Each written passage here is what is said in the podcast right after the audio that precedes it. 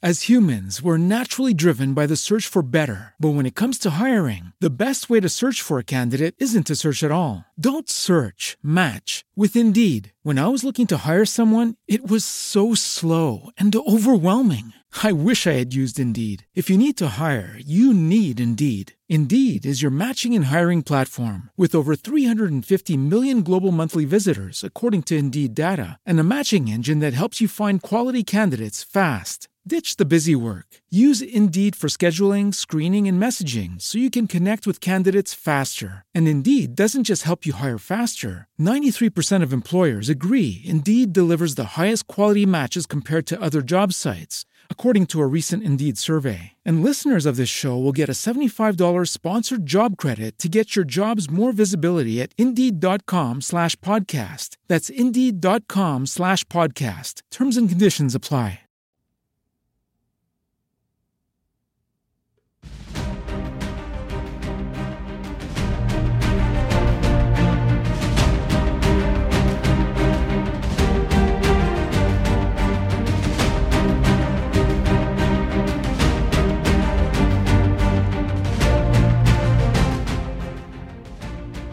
Hola amigos, ¿qué tal?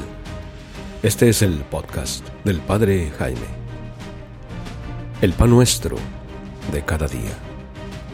La teología y la ciencia trabajando juntas.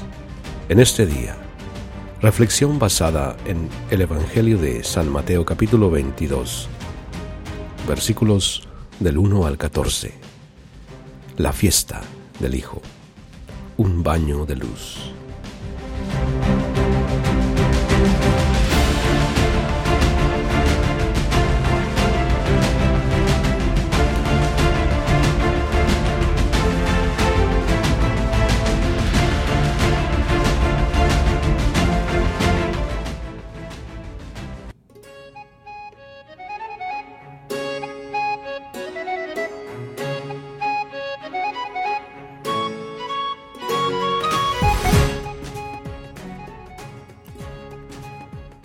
Jesús tomó de nuevo la palabra y les dijo esta parábola.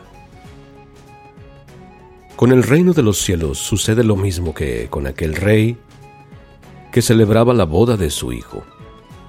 Envió a sus criados para llamar a los invitados a la boda, pero no quisieron venir. De nuevo, envió otros criados encargándoles que dijeran a los invitados, mi banquete está preparado. He matado reses y becerros gordos, y todo está listo. Vengan a la boda. Pero ellos no hicieron caso, y se fueron unos a su campo y otros a su negocio. Los demás, capturando a los criados, los maltrataron y los mataron. El rey entonces se enojó y envió sus tropas para que acabaran con aquellos asesinos e incendiaran su ciudad. Después dijo a sus criados, El banquete de boda está preparado, pero los invitados no eran dignos. Vayan pues donde se cruzan los caminos, e inviten a la boda a todos los que encuentren. Los criados salieron a los caminos y reunieron a todos los que encontraron, malos y buenos y la sala se llenó de invitados. Al entrar el rey para ver a los invitados, observó que uno de ellos no llevaba traje de boda. Le dijo, Amigo, ¿cómo has entrado aquí sin traje de boda? Él se quedó callado. Entonces el rey dijo a los servidores, Átenlo de pies y manos y échenlo fuera a las tinieblas. Allí llorará y le rechinarán los dientes. Porque son muchos los llamados, pero pocos los elegidos.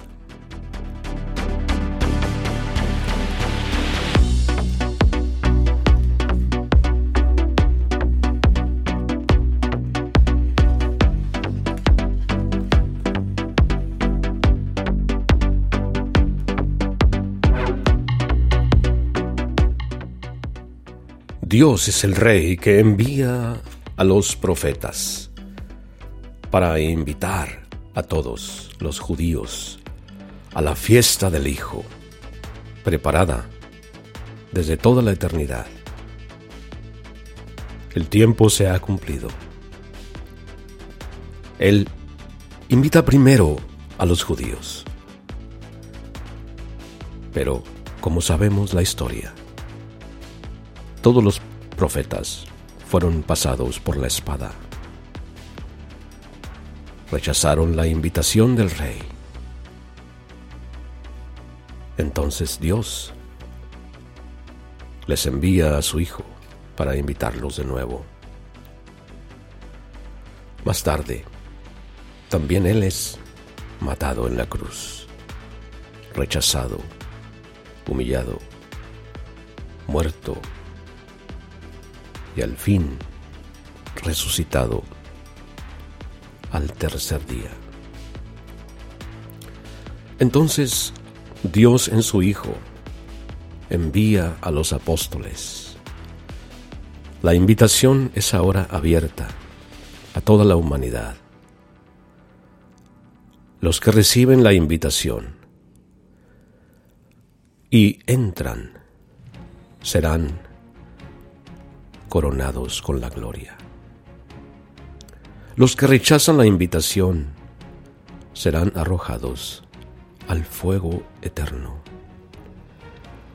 Y los que reciben la invitación y la acogen de todo corazón deben ponerse el traje de fiesta que tiene cuatro características. La oración, el ayuno, las ofrendas y las obras de misericordia. La Eucaristía es la fiesta del Padre que ha preparado para toda la humanidad. Aquí en la tierra celebramos la Eucaristía y así probamos lo que nos espera en el cielo, en la fiesta, para estar con Dios, en comunión con Él por toda la eternidad, junto con los santos. Ahora es el tiempo de vestirnos, de prepararnos para la fiesta, con las obras que a Dios le agradan, que nos visten con el traje de fiesta para ser dignos de estar con Él por toda la eternidad. Dios, el Rey, es muy bueno. Invita a todos, así lo ha dicho, vayan por todos los caminos y puentes y poblados. Inviten a todos. Pero Dios también es juez.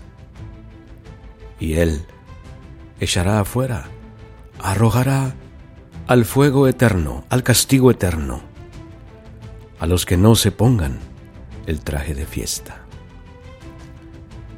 Hermanos y hermanas, si queremos vestirnos con el traje de fiestas para entrar en la boda del Hijo, aún nos queda tiempo para recapacitar. Lo que todos y cada uno de nosotros debemos hacer es arrepentirnos de nuestros pecados primero y no juzgar a otros, sino trabajar en la propia persona.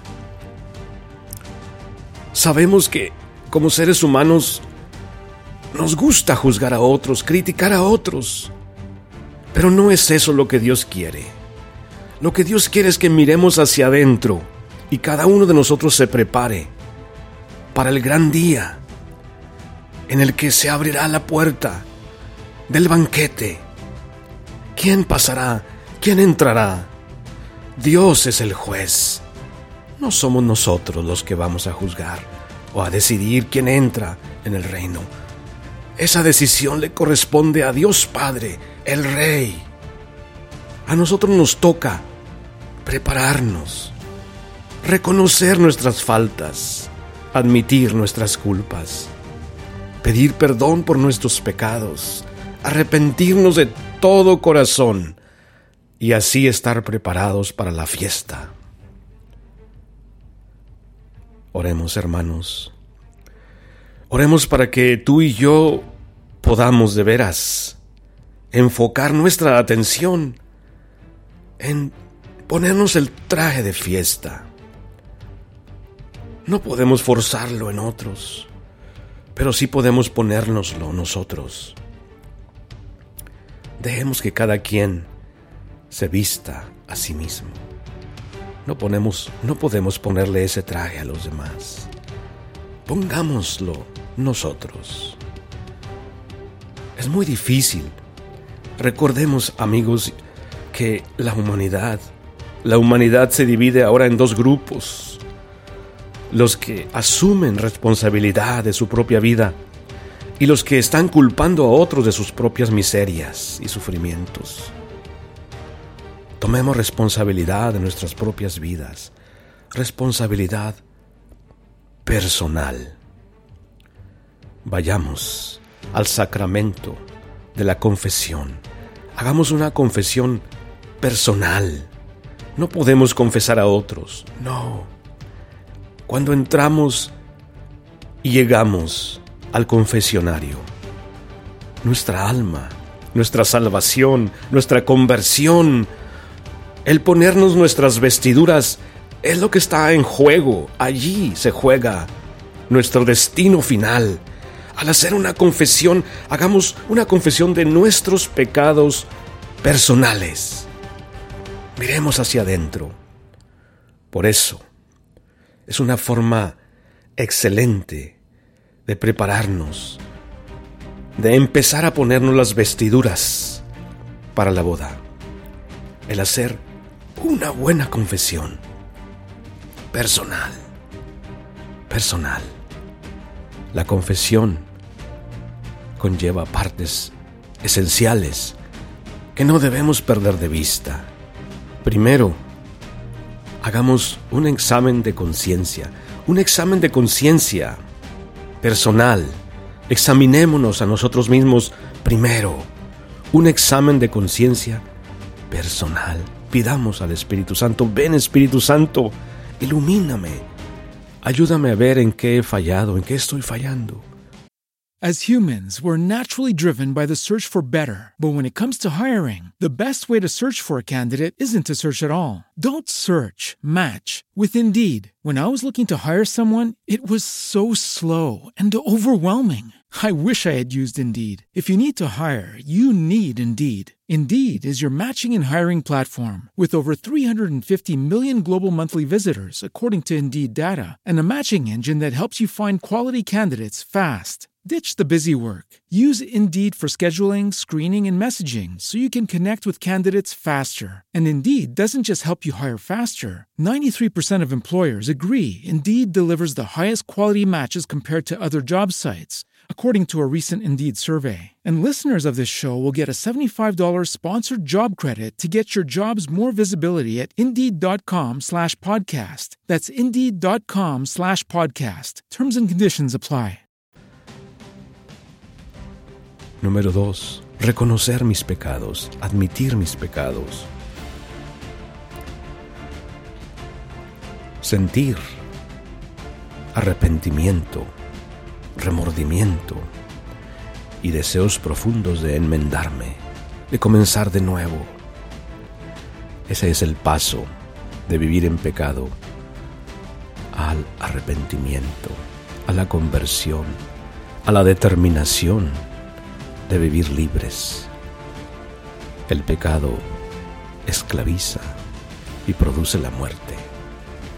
Enseguida, confesar los pecados directamente. Recuerdan, recordemos la historia del gran confesor, el Padre Pío. Cuando alguien venía a confesarle sus pecados, él tenía esa capacidad que Dios le dio de penetrar con su mirada el alma del penitente que estaba confesando sus pecados. Él podía ver en el alma, porque Dios le dio ese don, y podía decirle a la persona, te falta un pecado, te faltan dos, confiésalos, dilos. No te soltará Satanás, seguirás atado a él hasta que no sueltes ese pecado, hasta que no lo confieses. Tenía ese don extraordinario. Al hacer la confesión de nuestros pecados, el confesor, guiado por el Espíritu Santo, nos dará una penitencia. Salgamos dispuestos a cumplir esa penitencia. Es la señal de que hemos, eh, hemos de veras eh, hecho una, una confesión buena y, estamos determinados a comenzar de nuevo. Es señal de que de veras nos arrepentimos. Después, con la autoridad que le da la iglesia al confesor, en el nombre de la iglesia, en el nombre del Padre y del Hijo y del Espíritu Santo, seremos absueltos de nuestros pecados. Seré absuelto de mis pecados. Serás absuelto, absuelta de tus pecados. Serás declarado, declarada libre. Comenzaremos de nuevo. Ahora sí, tendremos los cimientos listos, preparados para vestirnos con el traje de fiesta que nos permitirá entrar al banquete de bodas del Hijo en el cielo. La oración. La oración. Oremos todos los días con el Padre nuestro y con la guía del Espíritu Santo, con los salmos, con la lectura del Evangelio. El ayuno. Ofrezcamos el ayuno por la conversión de todos los pecadores, con amor, con caridad, por los pecados del mundo entero por nuestros gobernantes. Ofrezcamos el ayuno por los miembros de nuestra familia, por los que más necesitan la misericordia de Dios, para que abran su corazón, para que se arrepientan de sus pecados. Tercero, ofrezcamos las ofrendas. Demos, compartamos de lo nuestro. Le agrada a Dios, es parte del vestido dar de lo que tenemos, compartir, desprendernos.